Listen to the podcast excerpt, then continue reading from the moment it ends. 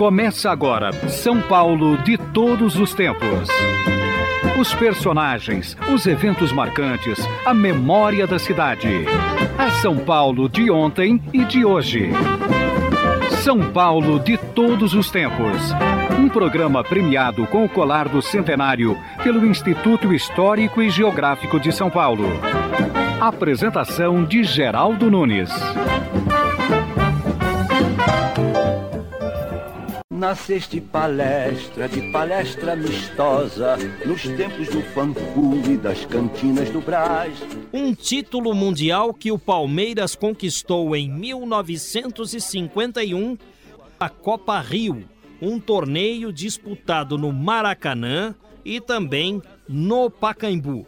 Esse torneio contou com oito equipes, incluindo Vasco da Gama, Nacional do Uruguai, Sporting de Portugal, Olympique da França, Estrela Vermelha da Bulgária, Juventus da Itália e o Palmeiras. Lógico, o Palmeiras venceu o Juventus na decisão. Temos em nosso arquivo particular uma gravação onde Estevan Sangirardi faz um histórico da conquista palmeirense de 1951. A torcida do Palmeiras foi em massa ao Maracanã, algo parecido com a revoada corintiana de 76. E os torcedores do Vasco passaram a torcer para o Palmeiras na final da Copa Rio em 51. Algo difícil de se ver nos dias de hoje. Tudo isso é contado por Estevan Sangirardi. Vamos ouvir. 1951. Seria realizado no Brasil um dos mais importantes torneios do futebol mundial a primeira Copa Rio, ou Torneio Mundial Interclube. Sociedade Esportiva Palmeiras e Clube de Regatas Vasco da Gama estariam com a missão de defender o futebol brasileiro. Os demais concorrentes eram Olympique da França, Estrela Vermelha da Iugoslávia, Juventus da Itália, Áustria da Áustria, Sporting de Portugal e Nacional do Uruguai julho de 1951. Estádio de Pacaembu repleto. Um sábado de céu muito azul. Sociedade Esportiva Palmeiras e Olympique da França, frente a frente. Expectativa, nervosismo. Dirigem-se os jogadores palmeirenses para as cadeiras numeradas, em frente às cadeiras numeradas. Param para saudar o público deste lado do Estádio Municipal de Pacaembu. Entra em ação também a Corporação Musical da Guarda Civil de São Paulo. Surge em campo a equipe rubro-negra da França. O Olympique de Nice. Primeiros movimentos do torneio internacional de futebol. Sob os auspícios da Confederação Brasileira de Desportos. Mais uma festa futebolística do mundo em campos brasileiros. Ao lado do mastro onde será afiado o pavilhão francês. Coloca-se em fila olímpica a equipe de Iesu Amalfi. Os jogadores da Sociedade Esportiva Palmeiras colocar-se-ão em fila ao lado do mastro, onde será afiado o pavilhão do Brasil. Olympique, escolhido o campo pelos franceses. Caberá Ponce de Lyon, pontapé inicial nesse monumental torneio de futebol internacional. Prepara-se o árbitro austríaco, Mr. Grill. Vai autorizar o pontapé inicial. Apitou, movimentou. Postilion deu a Jair, Jair atrasou para filme. Vai descendo o filme para evitar a benção. Durante os primeiros 45 minutos, os companheiros de Liminha jogaram praticamente dentro do campo francês, só não caindo o arco adversário por absoluta falta de sorte, pois os ataques eram assim. Vai caminhando agora para a linha de centro. Passa para o campo adversário. Aprofundou para a ponte. Você amorteceu o balão Gonçalves. Evitou Gonçalves. Deu coro para filme. Desceu o filme. Rolou para a ponte. Área. Visou o gol. Chutou. A bola vai passar. Rente o poste direito para se perder pela linha de fundo. Pegou mal o tiro de posterior. Uma descida bem organizada pelo ataque palmeirense. Na segunda etapa, o Palmeiras voltava disposto a derrotar o 11 francês. O Alviverde começou a crescer em campo, sempre incentivado pela sua torcida. Jair remuniciava o ataque, onde Liminha, Aquiles, Ponce de Leão e Rodrigues levavam tudo de rodão. Aquiles movimenta na direita, Canhotinho. Canhotinho fechou pela direita, vai se infiltrando. Abre o jogo para Lima, corre também Aquiles. Vai correndo sobre ele, Cerro. Aquiles tenta chutar. Cerro derruba o dedo da área. Penalidade máxima marcada por Luiz Negreu. Derrubado Aquiles dentro da área por Cerro. Quando Aquiles ia virar para cruzar a bola para o gol. Foi aterrado dentro da área. Derrubado com a entrada de terror. A penalidade máxima vai ser batida, vejamos por intermédio de quem? Aquiles, ao que nos parece. Aquiles e Jair próximos. Jair indicando Aquiles para cobrar a penalidade máxima. 0 a 0 no marcador de Pacaembu. Toma posição Aquiles para bater. Junto à bola, Mr. Grill. O árbitro espera que os jogadores do Olympique saiam da grande área. Vai autorizar agora a cobrança. Poderá ser aberta a contagem. Vai se movimentar Aquiles. Boa parte da assistência de pé. Correu, bateu para gol! 1 a 0.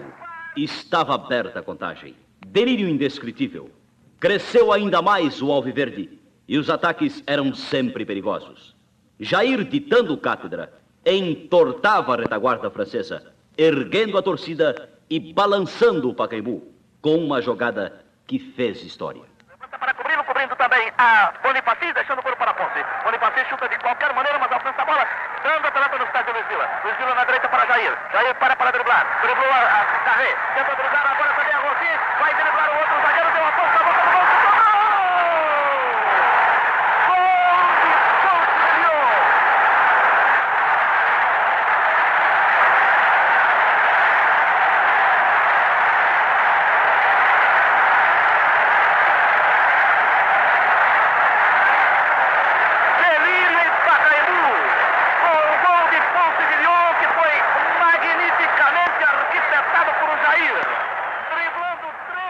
Ponce de Leão, após uma jogada feiticeira de Jair, marcava 2 a 0. Desaparecia de campo campeão de França. A Sociedade Esportiva Palmeiras dava show de bola em Pacaembu. Para Lima. Lima recebe bem a bola. Girou para Richard. Deixou passar para Filme. Foi para meia lua. Vai dar para Ponce. Atrasou para Richard. Emendou de primeira. Desvia para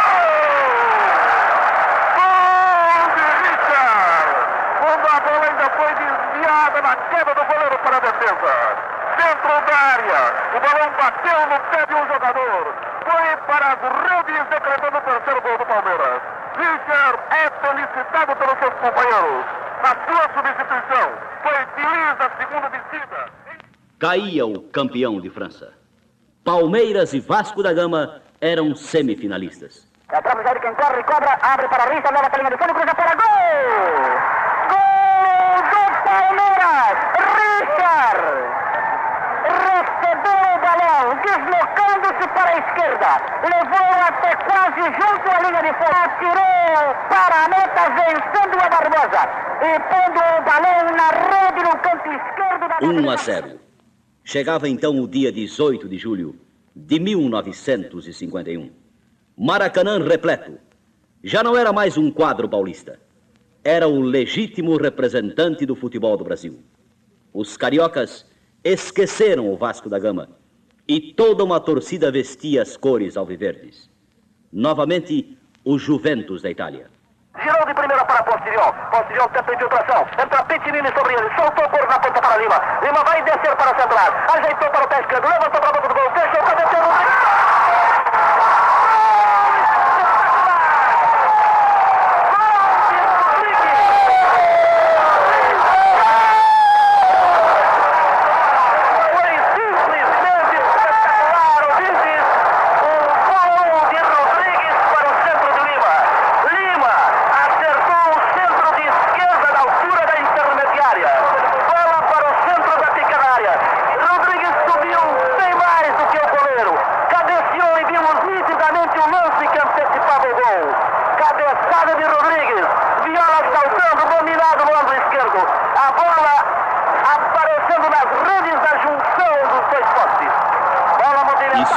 dado passo decisivo rumo à Copa Rio. Os companheiros de Fábio eram finalistas. Dia 22 de junho de 1951. Data histórica para o futebol do Brasil. Maracanã revivia as tardes festivas do Mundial de 50. Mais de 150 mil pessoas presentes. De todos os estados chegavam torcedores para incentivar o representante de nosso futebol. Sim, amigos, era enorme a responsabilidade da Sociedade Esportiva Palmeiras. pois um tropeço, acrescido a decepção do Mundial de 50, viria sem dúvida enterrar de vez o nosso futebol.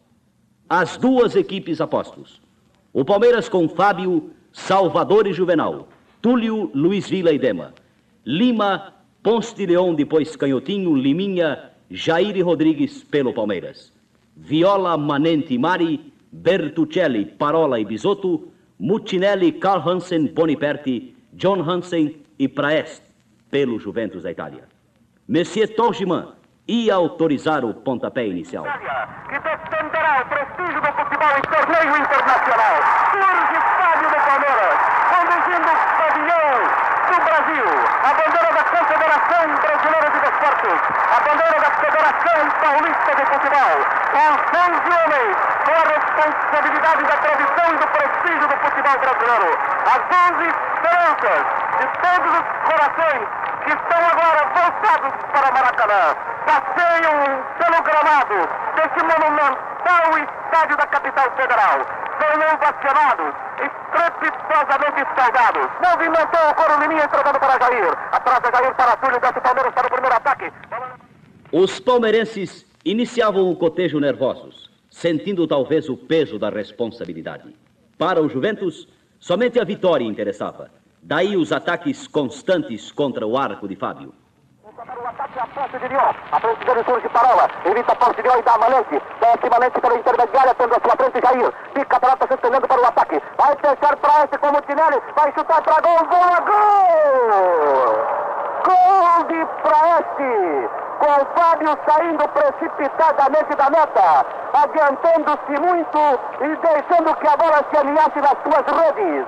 Um gol para o Juventus. Zero para o Palmeiras. Não se entregou ao Palmeiras e passou a dominar as ações em busca do empate, fazendo perigar o arco de Viola. Lima vai descer agora envolvendo na esquerda e dando a Túlio. Túlio vai descer para dominar a Carl Hansen. Solta a pelota no ataque, mas solta mal. Canhoto tenta insistir agora junto a Carl Hansen. Carl Hansen é pressionado, solta a bola para Lima. Lima para Canhoto, outra vida no ataque. Canta, Liminha na boca do gol, virou, chuta para gol. Bateu na trave. O Rodrigues, chutou.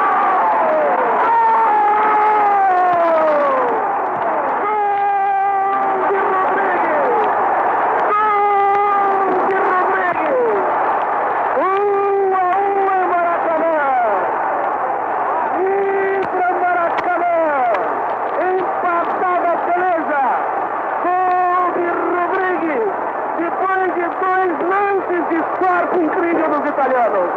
Nova linda deu ataque à entrada de canhoto. Infiltrações rápidas, insinuantes e envolventes.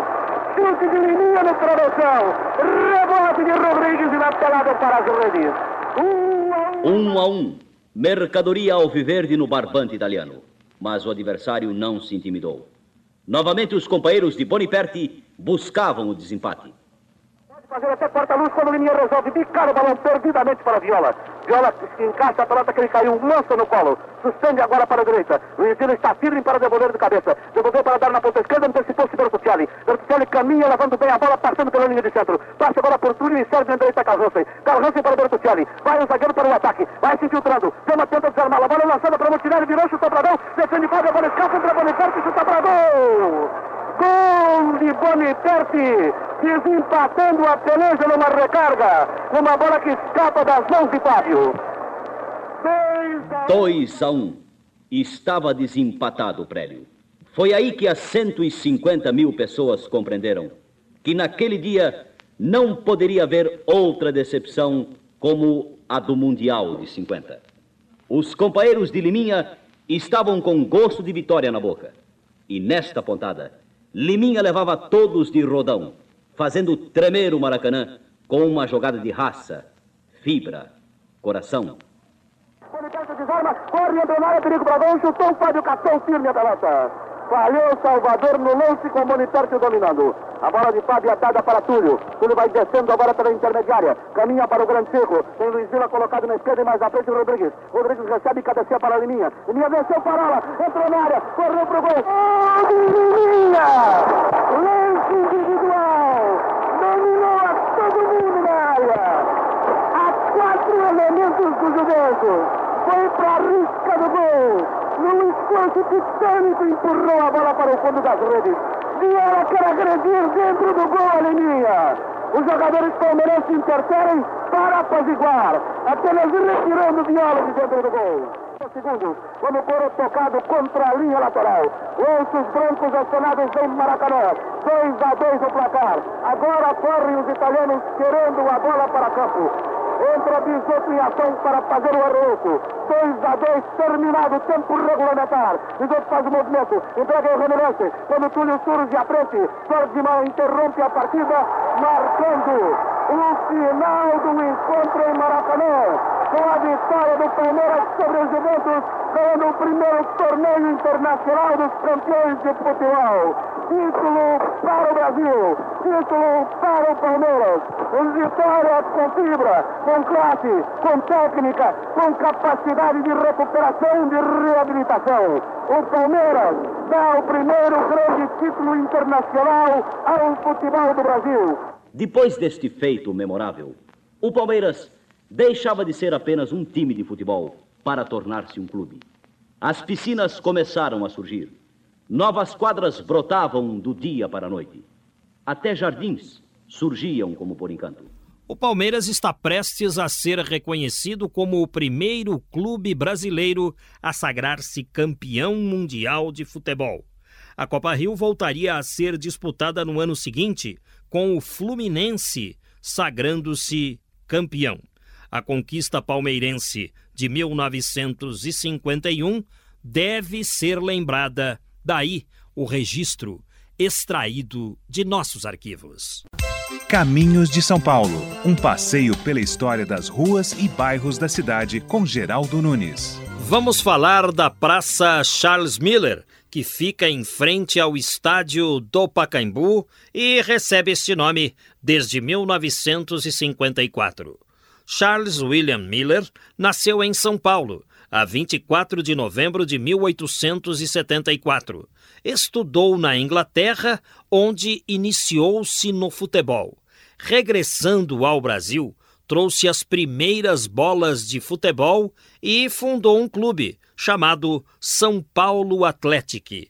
Aqui organizou os primeiros jogos de futebol disputados no país, participou também da Liga Paulista de Futebol e é o artilheiro do primeiro campeonato paulista da história, disputado em 1902. Por tudo isso, Charles Miller é considerado o patrono do futebol no Brasil. Faleceu em 30 de junho de 1953. Na sequência do São Paulo de todos os tempos, vamos lembrar de outros antigos jogadores. O meu pai era paulista, meu avô pernambucano. Pode alguém pensar hoje em dia em ser São Paulino e corintiano ao mesmo tempo? Este fato inadmissível de acontecer na atualidade era possível no bairro do Brás dos anos 40, onde morava um menino chamado José Nogueira. Agora um produtor musical respeitado, Zé Nogueira trabalhou com vários artistas, inclusive Chico Buarque de Holanda. Ele lembra que a mais antiga torcida organizada é a do Corinthians, que não pagava ingresso e tinha lugar reservado no Pacaembu. Naquele tempo, eu torcia para São Paulo, mas pertencia, olha que loucura isso, Geraldo. Eu pertencia à torcida uniformizada do Corinthians. Era o cara do Brás, moleque do Brás, e o Corinthians foi a primeira torcida organizada que tinha no Pacaembu. Ela ficava de frente às, às cabines de rádio. Então a gente se reunia no, na sede do Corinthians, na Rua Maria Marcolina, esquina da Rangel Pestana. Íamos de ônibus para o Pacaembu, onde já tinha um lugar separado bem no meio do campo, onde a torcida do Corinthians se colocava. O que fazia essa torcida, além de torcer para o Corinthians? Ela fazia desenhos no intervalo do jogo, ela montava com aquelas placas que você vê nas Olimpíadas, fazia o mapa de São Paulo, o, alguma, algum acontecimento da época que tivesse acontecido, a torcida montava um mapa, um desenho, o um mapa do Brasil. Era, eram outros tempos de torcida, as torcidas se davam. Depois, na continuação, eu assisti os jogos nas numeradas ali no Pacaembu, torcedor com torcedor, corintiano com São Paulino, e não havia essa, essa desgraça que é hoje. Era possível, então, ser São Paulino e fazer parte da torcida uniformizada do Corinthians? Ali é coisa de moleque. Você sabe que eu não tinha grana para ir em todos os jogos. E você sendo da torcida do Corinthians, você ia. E por que você não ia na torcida do São Paulo? Não tinha essa torcida uniformizada. E a do Corinthians você tinha ingresso de graça. Você não pagava nem condução para o Pacaembu, eu morava no Brás, e tinha um lugar certinho para você ficar. Isto prova o fato do Corinthians ter a maior torcida da cidade? Eu Começou acredito. aí? Eu acredito que sim. O Corinthians não pode negar, é a maior torcida. Eu acho que ele briga com o Flamengo em termos de Brasil, mas sempre foi uma grande torcida. Meu pai era São Paulino, meu pai tinha uma coisa muito curiosa. Na segunda-feira ele comprava os jornais, e se tivesse vitória do São Paulo, ele guardava e foi fazendo um álbum, só de vitórias. Nesse álbum dele não tinha nenhuma derrota do São Paulo. Era fantástico esse álbum. Só guardava os jornais que diziam vitória. E o seu coração, neste domingo, vai balançar para quem? Ah, claro que é para São Paulo, mas é um jogo muito difícil para São Paulo. O São Paulo está sem o, um zagueiro principal, que é o André, está sem o goleiro principal. Acredito, acredito que o São Paulo vai lutar bastante, vai tentar uma vitória, mas também é mais fácil para o Corinthians, que só com um empate ele já está classificado. Como eu sonhei. Naquele tempo, a torcida do Corinthians já era chamada de fiel. E Zé Nogueira garante torcer para o São Paulo, que no passado era conhecido como Clube da Fé. Assim, ele recomenda a todo São Paulino que tenha fé, porque essa é uma coisa que todo o tricolor deve ter hoje. Para mané, para Didi, para mané, mané para Didi, para mané, para Didi, para pagão, para Pelé e canhoteiro.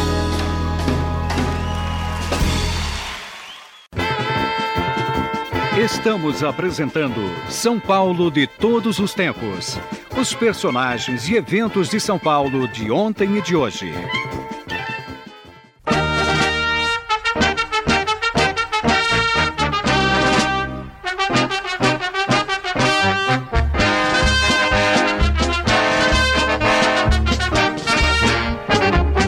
Uma vez Flamengo, sempre Flamengo.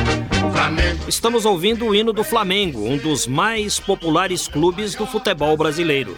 A composição é de Lamartine Babo. Terra, seja no mar, vencer, vencer, vencer. Uma vez Flamengo, Flamengo. O Flamengo é popular não só pelos títulos que conquistou, mas também por seu hino, muito conhecido em todo o Brasil. Em outras oportunidades já falamos sobre Lamartine Babo, aqui no programa São Paulo de todos os tempos. Nascido no Rio de Janeiro em 1904, Lamartine foi um dos maiores compositores da música popular brasileira do gênero marchinhas de carnaval. O mais interessante, contudo, é que Lamartine Babo é o compositor dos hinos de praticamente todos os clubes do futebol do Rio de Janeiro. Além do Flamengo, os hinos do Botafogo, Fluminense e Vasco da Gama também foram compostos por ele. Mais ainda, os hinos dos clubes pequenos do Rio também foram compostos por Lamartine Babo. Agora, um produtor e músico da antiga capital da República, Luiz Felipe de Lima, está resgatando uma série de marchas para os clubes pequenos do Rio, marchas essas que estavam esquecidas. Luiz Felipe de Lima explicou como chegou a essas antigas gravações que nem mesmo dirigentes desses clubes pequenos sabiam onde estavam. Bom, em 2004 comemorou o centenário do Lamartine. Eu idealizei e dirigi uma série de shows uma série de quatro shows para o CCBB, o Centro Cultural Banco do Brasil, aqui no Rio de Janeiro. E então a, eu dividi o repertório do Lamartine por esses quatro shows e resolvi que um show iria tratar só de futebol. Ele tem algumas outras músicas que falam de futebol e também tem os hinos dos grandes clubes do, do Rio de Janeiro, Flamengo, Fluminense, Vasco, Botafogo também é bastante conhecido o Hindu América, time para qual o Lamartine torcia. Mas eu descobri que o Lamartine tinha feito, além desses hinos, tinha é, composto os hinos dos times pequenos, Madureira, Olaria, São Cristóvão, Bangu, até o Canto do Rio, que é um pequeno time de Niterói que não existe mais. Então foi aí que eu corri atrás desse material, muita coisa esquecida, muita coisa assim, foi difícil garimpar essas gravações antigas. No caso de alguns clubes, a gente começou, eu tive a ajuda do, do Alfredo Belpenho, que é cantor e também pesquisador, foi meu assistente nessa série de shows. Mas houve o caso, por exemplo, do hino do São Cristóvão. É, a gente procurou o dirigente do clube e alguns, assim, de uma maneira meio envergonhada, até confessaram: ah, mas eu não lembro do hino. Mas, enfim, a gente conseguiu recuperar esse material todo e apresentamos no show que comemorou um dos centenários do Lamartine em 2004. Olaria, São Cristóvão, Canto do Rio, um clube de Niterói que não existe mais, e Madureira, além do Bangu, são alguns dos times pequenos homenageados por Lamartine Babo em seus hinos. Bangu é um bairro que fica nos subúrbios do Rio. Lá existe o Bangu Atlético Clube, que já revelou craques para os grandes clubes brasileiros. Um desses craques foi Domingos da Guia, pai de Ademir da Guia, que jogou no Palmeiras. Domingos da Guia, que inclusive vestiu a camisa do Corinthians, é citado no hino. Outra curiosidade na letra do hino do Bangu. Quando o time vence, o comércio fecha e a torcida até parece a do Fla-Flu. Bangu, Bangu, Bangu. Vamos ouvir.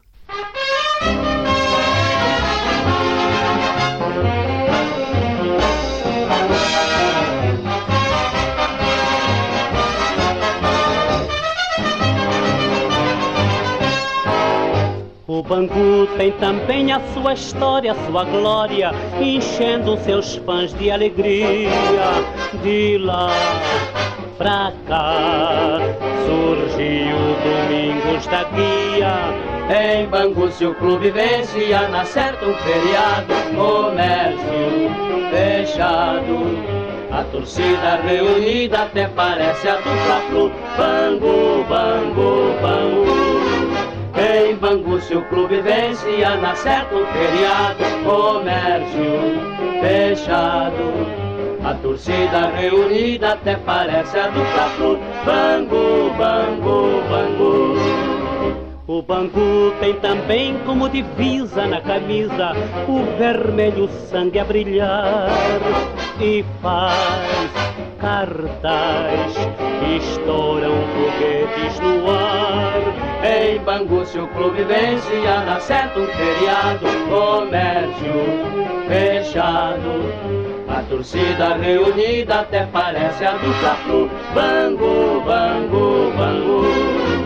Em Bangu se o clube vence, anda certo um feriado, comércio fechado. A torcida reunida até parece a do Fla-Flu. Bangu, Bangu, Bangu. Lembra inclusive aquelas touradas espanholas, essa música. Silvio Caldas gravou o hino do São Cristóvão, porque morava no bairro. Lamartine Babo deixou por último o hino do América, clube para o qual torcia. As razões que levaram Lamartine Babo a compor todos os hinos dos clubes cariocas diz respeito a um desafio que recebeu num programa de rádio apresentado por ele que se chamava Tardes Lamartinescas. O pesquisador Luiz Felipe de Lima deu mais detalhes. Bom, é, esses hinos todos foram compostos no mesmo ano, eles são de 1950. É, o Lamartine já havia composto em 45 o hino do Flamengo, né? aquilo que eu falei, que não é o hino oficial, mas é o hino que todo mundo conhece, todo mundo canta. Esse hino, o hino do Flamengo, chegou a ser sucesso no Carnaval de 45. Contam que era cantado até por torcedores de outros times. Cinco anos depois, o Lamartine apresentava um programa de rádio junto com um colega chamado Eber de Boscoli.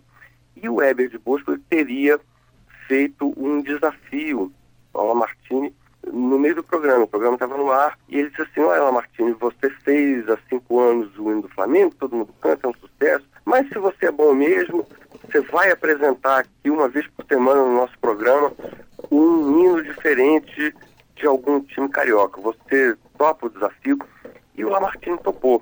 Quer dizer, há quem diga que isso tenha sido meio armado, porque logo apareceram patrocinadores, enfim.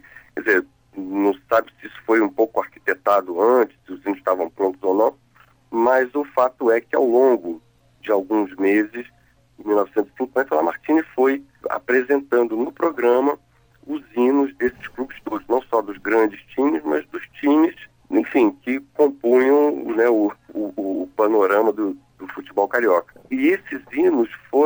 aprovados todos no final de 50, alguns no princípio de 51, por vários cantores. Lamartine Babo compunha seus hinos sozinho, só a parceiro no hino do Fluminense. Os hinos dos clubes cariocas eram cantados nos bailes de carnaval. De fato, percebe-se o ritmo carnavalesco em todos eles. No hino do Bom Sucesso, o jogador Leônidas da Silva é citado.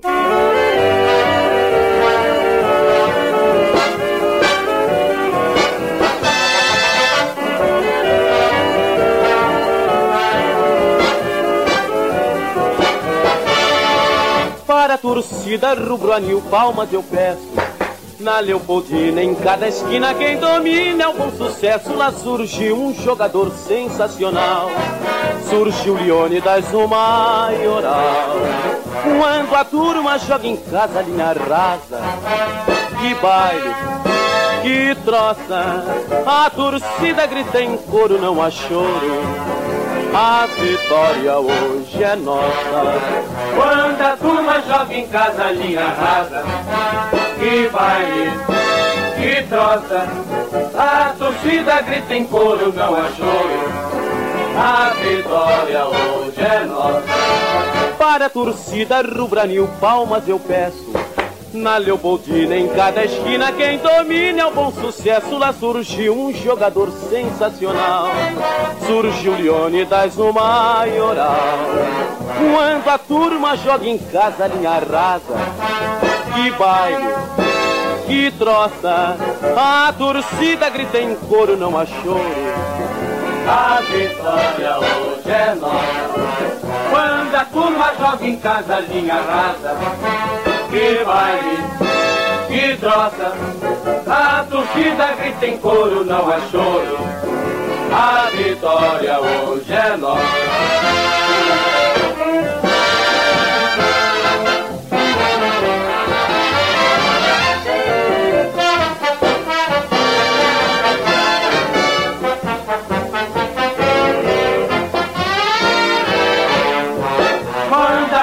Joga em casa, linha rasa. Que baile, que troça. A torcida grita em coro, não há choro. A vitória hoje é nossa. O Madureira foi vice-campeão da Taça Guanabara no meio desta semana. Portanto, este hino merece ser ouvido. Nosso ideal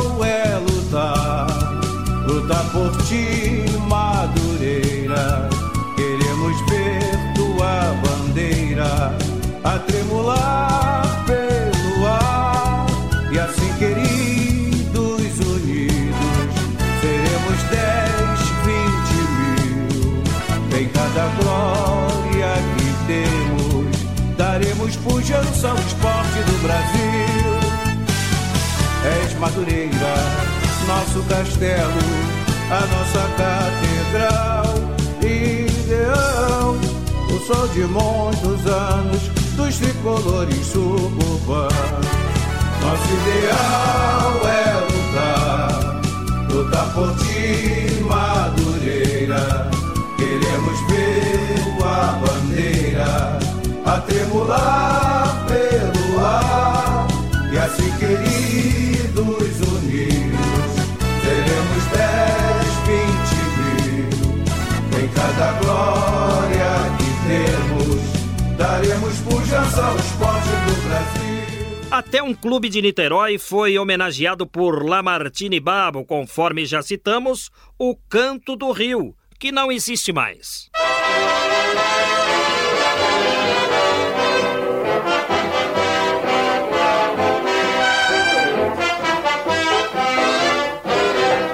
Aquela morena no canto do rio Que torce faz cena e causa arrepio Queimada da praia na hora do jogo Ela desmaia e pega fogo!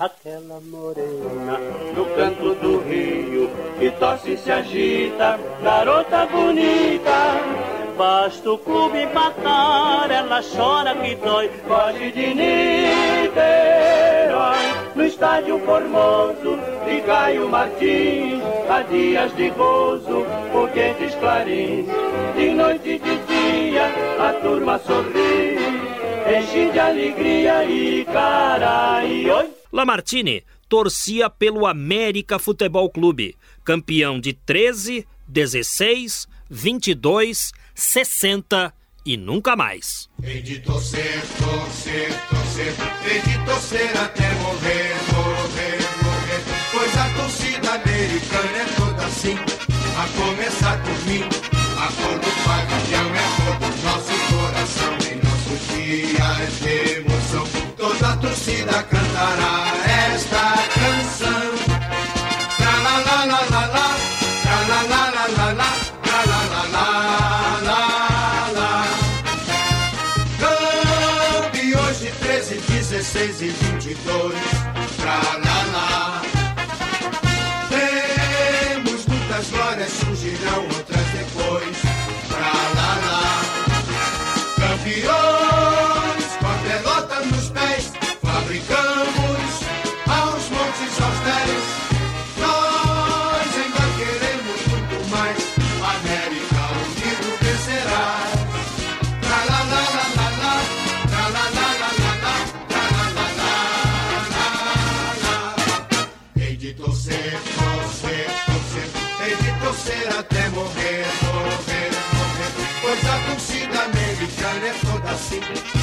A começar por mim. A cor do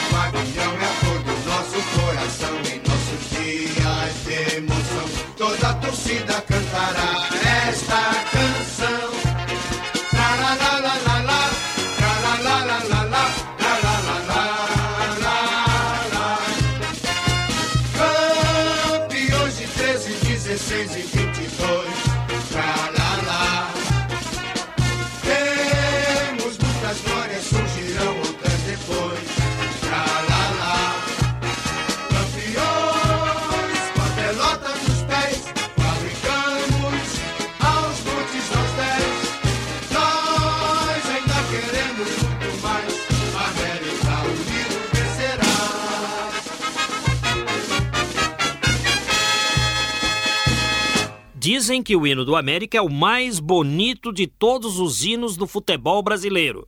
Você concorda? Mas há hinos muito bonitos também, como o do Botafogo, Heróis a cada jogo. Botafogo. Botafogo, Botafogo, campeão desde 1910.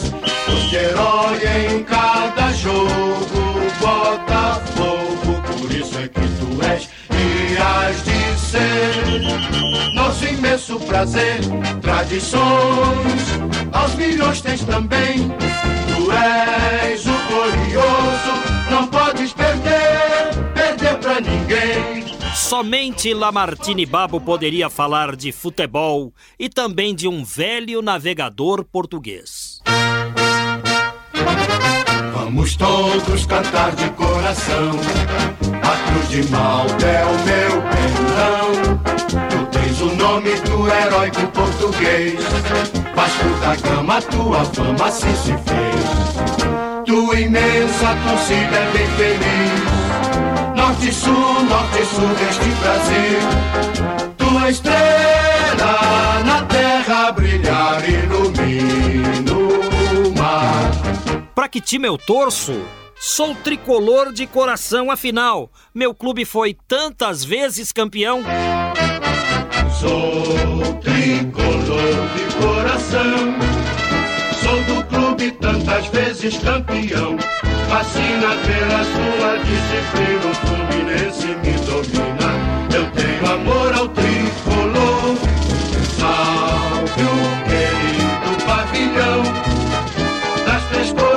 traduzem tradição, a paz, a esperança e o vigor unido e forte pelo esporte. Eu sou é tricolor. Mas tem uma coisa: uma vez Flamengo, sempre Flamengo. Uma vez Flamengo, sempre Flamengo. Flamengo sempre eu hei de ser. É o meu maior prazer vê-lo brilhar, seja na terra, seja no mar, vencer, vencer, vencer. São Paulo de todos os tempos. Uma viagem ao coração da cidade grande. Que bonito é ver o samba no terreiro, assistir o batuqueiro numa roda improvisar. Estamos iniciando o último bloco da edição de hoje do São Paulo de todos os tempos.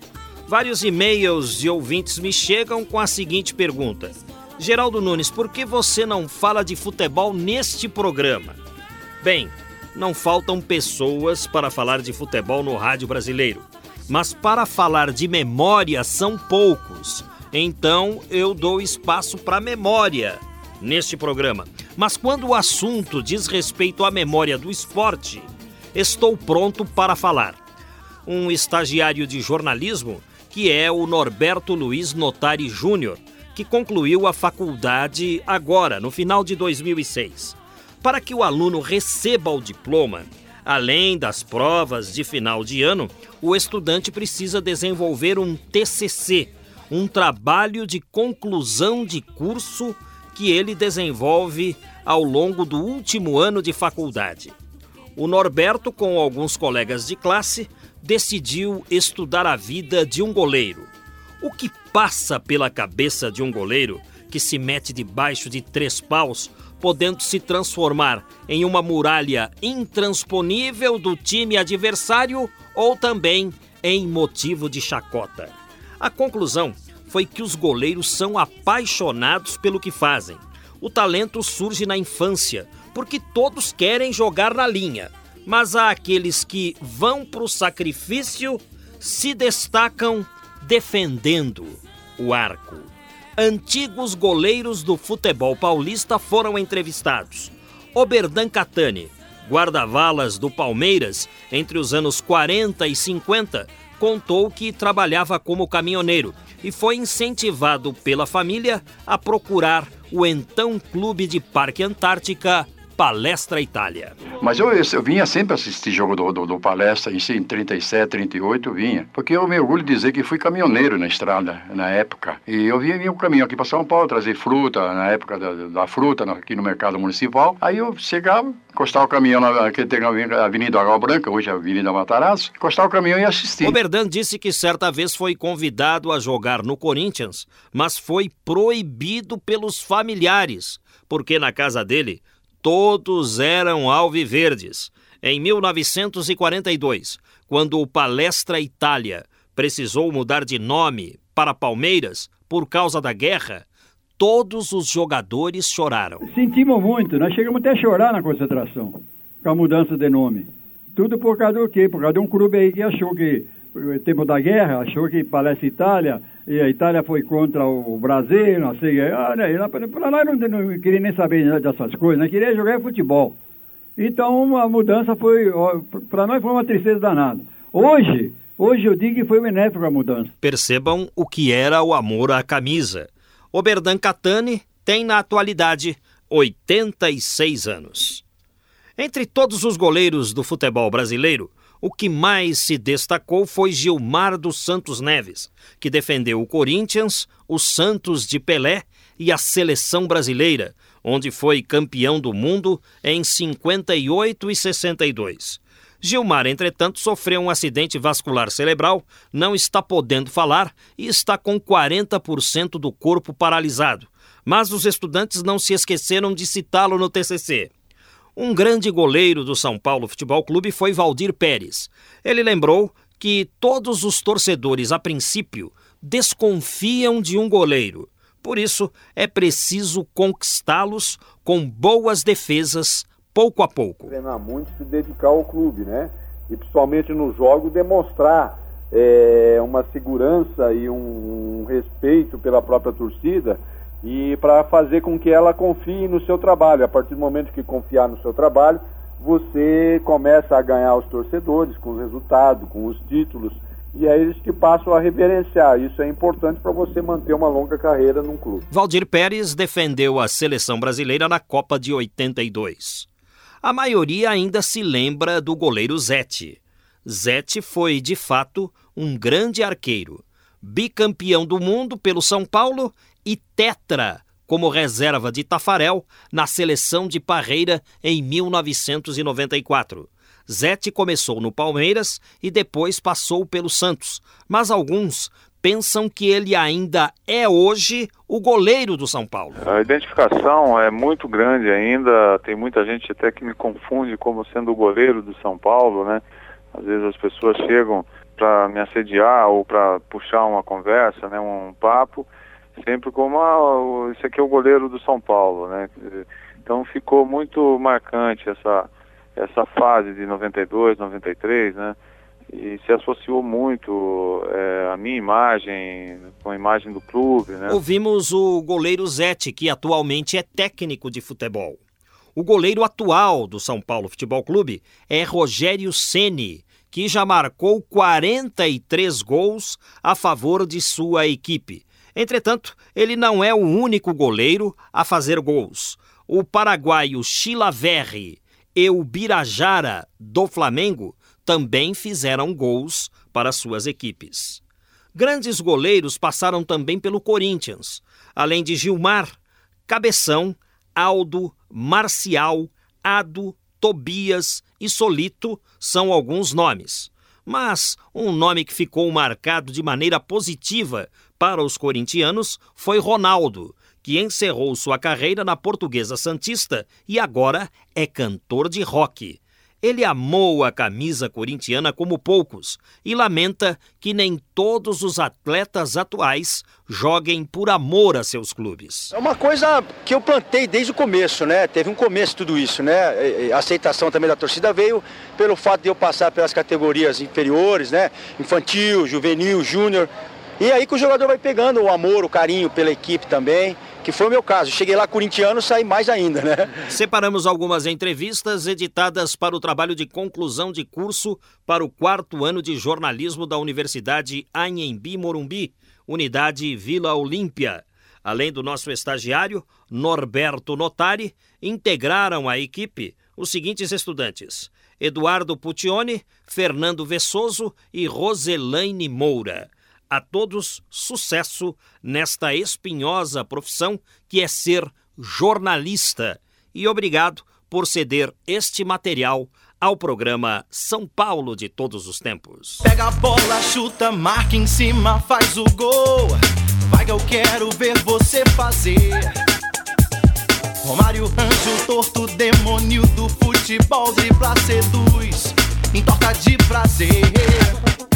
Contraponto do goleiro é o atacante. Romário está a oito tentos de seu milésimo gol aos 41 anos de idade. Antes dele, apenas dois chegaram aos mil gols: Pelé e Arthur Frederich. Entretanto, não foram encontradas as súmulas que comprovam os 1.239 gols marcados por Friedenreich, o El Tigre, que jogou entre os anos 10 e os anos 30. Quanto a Pelé, seus 1.281 gols estão catalogados em súmulas oficiais, conforme o site do jogador site este oficial na internet. Um locutor esportivo do Rio de Janeiro, Valdir Amaral, chamou Pelé de o rei dos estádios. No dia em que ele marcou seu milésimo gol contra o Vasco da Gama no Rio de Janeiro, Valdir Amaral fez uma narração pela Globo do Rio de Janeiro para entrar para a história. 19 de novembro de 1969, Pelé contava com 29 anos de idade e em pleno vigor físico da profissão de jogador. Vamos ouvir. Avança Clodoaldo, entrou na intermediária, pôs no comando para Pelé, ia penetrando, defendeu a grada, pênalti, pênalti, pênalti sobre Pelé. Há uma multidão de fotógrafos, locutores, cinegrafistas atrás do gol de Andrada. O estádio quer Pelé, o maior estádio do mundo, quer o maior jogador do mundo. Pelé está aí com gol do século nos pés. Pelota ajeitada, a exceção do arqueiro Aguinaldo, time do Santos, toda a defesa vem para o meio do campo. Está aí o momento mais emocionante do futebol em 1969. É o gol do século que está para aparecer. O gol do Deus do estádio, o milésimo gol de Pelé. Atenção, prepara-se Pelé para a cobrança. Caminha Pelé, chutou, é gol! Gol de Pelé! Pelé! Mil gols! Pelé! O mundo aos seus pés! Andrada é o arqueiro do rei! Pelé! Milésimo gol! Pelé! O Deus do estádio! Agora que todo mundo está voltando as vistas para aqui e todo mundo, a maior parte do mundo está me ouvindo, pelo amor de Deus, pô, vamos proteger os pobres, vamos proteger as crianças necessitadas, vamos pesar inseticídio, vamos ajudar todo mundo, pelo amor de Deus. O povo brasileiro não pode esquecer das crianças, as crianças necessitadas, as casas de caridade, vamos pesar nisso, vamos pesar só em festa. Pelo amor de Deus, olha o Natal das crianças, olha o Natal, o Natal das, das pessoas pobres, dos velhinhos cegos, tem tantas instituições de caridade aí, pelo amor de Deus, vamos pensar nessas pessoas, não vamos pensar só em festa. Ouça o que eu estou falando, um apelo, pelo amor de Deus. Muito obrigado. O milésimo gol de Pelé aconteceu há quase 38 anos. E continuamos tendo crianças abandonadas e nem todos colaboram com as casas de caridade. Após o milésimo gol, Pelé dirigiu-se para dentro da meta para beijar sua namorada, a bola. As fotos do milésimo gol que estão no site oficial de Pelé comprovam que o primeiro repórter de campo a entrar dentro do gol para entrevistá-lo foi o paulista Geraldo Blota, o popular GB. Primeiro entrou a bola, depois Pelé e em seguida Geraldo Blota. Após o milésimo gol, veio outra façanha, que foi a conquista do tricampeonato no México. Vamos ouvir os gols de Pelé na Copa 70, nas vozes de Valdir Amaral e Jorge Cury. 3 de junho, Brasil, Tchecoslováquia. Gerson levanta Pelé, correu no peito, vai marcar, atirou, é gol!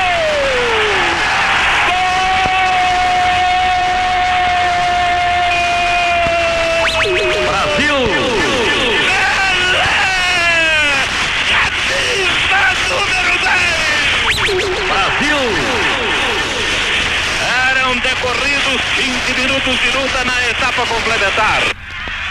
10 de junho, Brasil, Romênia. Busca Jairzinho, aproximou-se da linha de visão do gramado, entregando a Clodoaldo, recebeu Clodô, engana espetacularmente do Vitor, deu a Pelé, abriu de leve a Tustão, Tustão a Pelé, correu, penetrou, vai tentar o tiro, demora-se muito, acaba desarmado, recupera Pelé, foi derrubado, o árbitro paralisa e marca.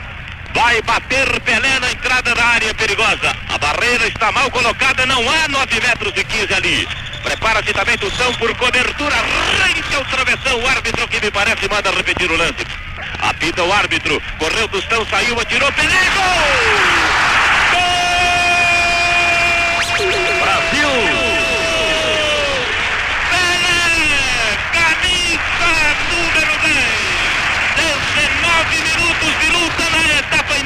Inicial. Brasil 1, Romênia 0. Entregou curto Carlos Alberto a Jair para Tostão, para Pelé, Cutuca, gol! Brasil! Gol do Brasil! Pelé, Pelé, Pelé, o Deus de todos os estádios, aumenta para três. Agora em Jalisco. Brasil, Brasil, Brasil, Brasil, três, Romênia um. Em beijo na rede da Romênia.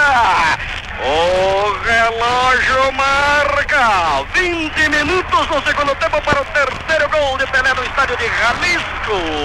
Em Guadalajara, 5 horas e 18 minutos. Brasil! 21 de junho, Brasil e Itália. Prepara-se agora, Tostão cobrou para Ribeirinho, inventou a boca da meta, pula a peneca, desceu, gol! Gol! Brasil!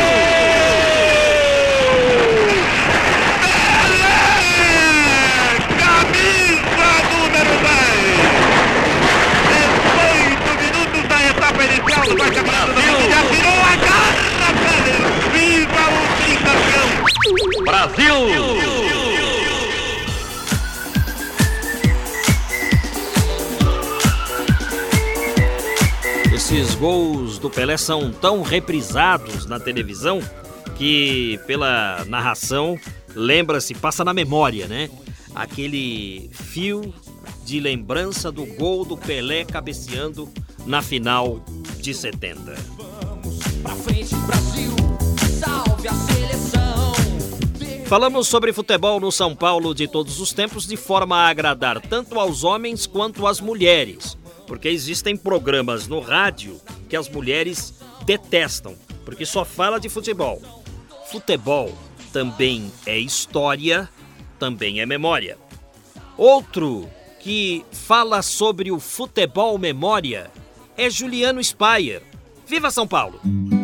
O Mário Lopomo lembra de um ex-morador ilustre do bairro do Itaim. Leônidas da Silva morava quase na esquina da Joaquim Floriano com a rua Iguatemi. Ele veio para São Paulo numa aposta do dirigente Paulo Machado de Carvalho, que pagou 200 mil réis pelo seu passe. Ele estava afastado do futebol e com moral baixa por ter sido preso como estelionatário. Leônidas tinha falsificado o certificado de reservista. Mas era um cidadão muito educado e sua estreia no São Paulo nos anos 40 foi uma sensação. Naquele tempo não havia venda antecipada, as pessoas compravam os ingressos e iam entrando. Estando o estádio cheio e muita gente querendo entrar, os alto-falantes pediam às pessoas que ficassem de pé para poder abrigar a todos. Nunca o estádio do Pacaembu teve tanta gente como naquele dia 72 mil pessoas, um recorde que nunca foi quebrado. E foi também no mesmo Pacaembu que o público viu Leônidas inventar o gol de bicicleta, nome dado no momento do gol pelo locutor Geraldo José de Almeida. Viva São Paulo ajudando a escrever a história da cidade.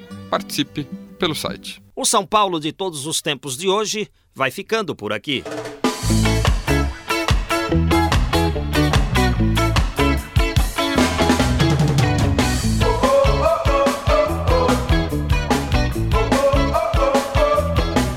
Trabalhos técnicos e mixagens de Antônio Silva, o Toninho Cuca. A produção e apresentação é deste amigo que vos fala, Geraldo Nunes, com o apoio de Rodrigo Rodrigues. Sendo assim, até lá!